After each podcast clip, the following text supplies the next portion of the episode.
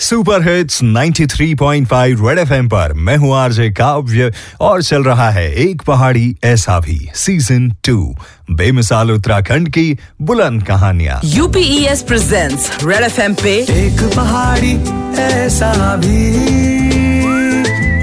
एक पहाड़ी ऐसा भी। एक पहाड़ी ऐसा भी। With RJ Kavya. With RJ Kavya. मैंने कहीं पढ़ा था कि कुछ लोग पेड़ काटने आए हैं मेरे गाँव में। अभी धूप बहुत है कहकर बैठे हैं उन्हीं की छाव में। अपनी जरूरतों के लिए पेड़ों पे डिपेंडेंट रहने वाला इंसान ज़रूरत खत्म होते ही पेड़ों को काटने लग जाता है। आसानी से ये भूल जाता है कि इन्हीं पेड़ों के चलते हमारी साँसें चल रही हैं।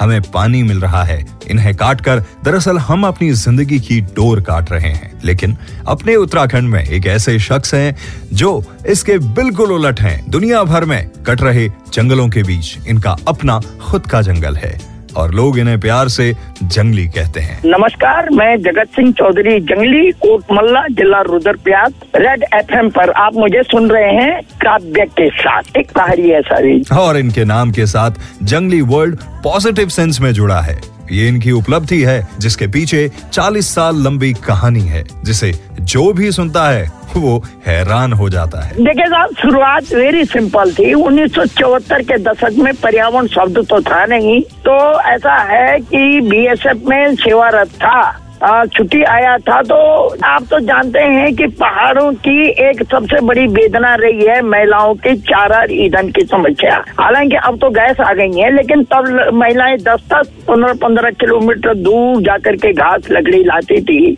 और सारा जीवन क्या कि सारा दिनचर्या उनकी यही थी, न शरीर की हिफाजत होती थी, न बच्चों की पढ़ाई का ध्यान होता था, बस सुबह निकल के शाम को घर आए। और वही वेदना, वही समस्या मेरे मन में पीड़ा जागी और मैंने चौहत्तर में ये निर्णय लिया कि मैं इसकी समस्या का समाधान नज़दीक गाँव के नज़दीक करूँगा।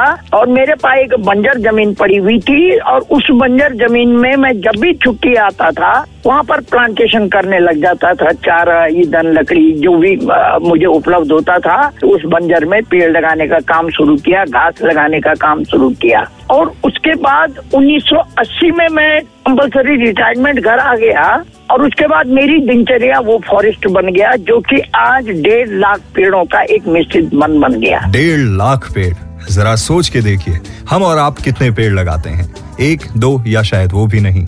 भले ही हमारे आसपास बड़ी बड़ी गाड़ियाँ हो, टीवी हो एसी हो, बड़े बंगले हो, लेकिन जगत जी के पास डेढ़ लाख पेड़ हैं, जो इन चीज़ों से कहीं ज़्यादा कीमती हैं। लेकिन इसके लिए भी जगत जी ने एक कीमत चुकाई है। देखिए, दिक्कतें तो बहुत आती हैं। बंजर को ठीक करना इतना आसान नहीं, वो भी पहाड़ी बंजर को, जो कि मिट्टी तो बह गई थी सारी ऊपर की। किसी भी तरीके से मैंने वो ढाल अंदर दिया, पेड़ों को लगा के, ताकि बरसात का पानी रुके। तीन तीन किलोमीटर से पानी लाए। पानी था नहीं कहीं नज़दीक। आ तो उसकी जड़ में पानी निकल गया, लेकिन तब कहीं पानी नहीं था। और इसी तरीके से मैं काम करता रहा जगह जगह से पेड़ लगाता रहा।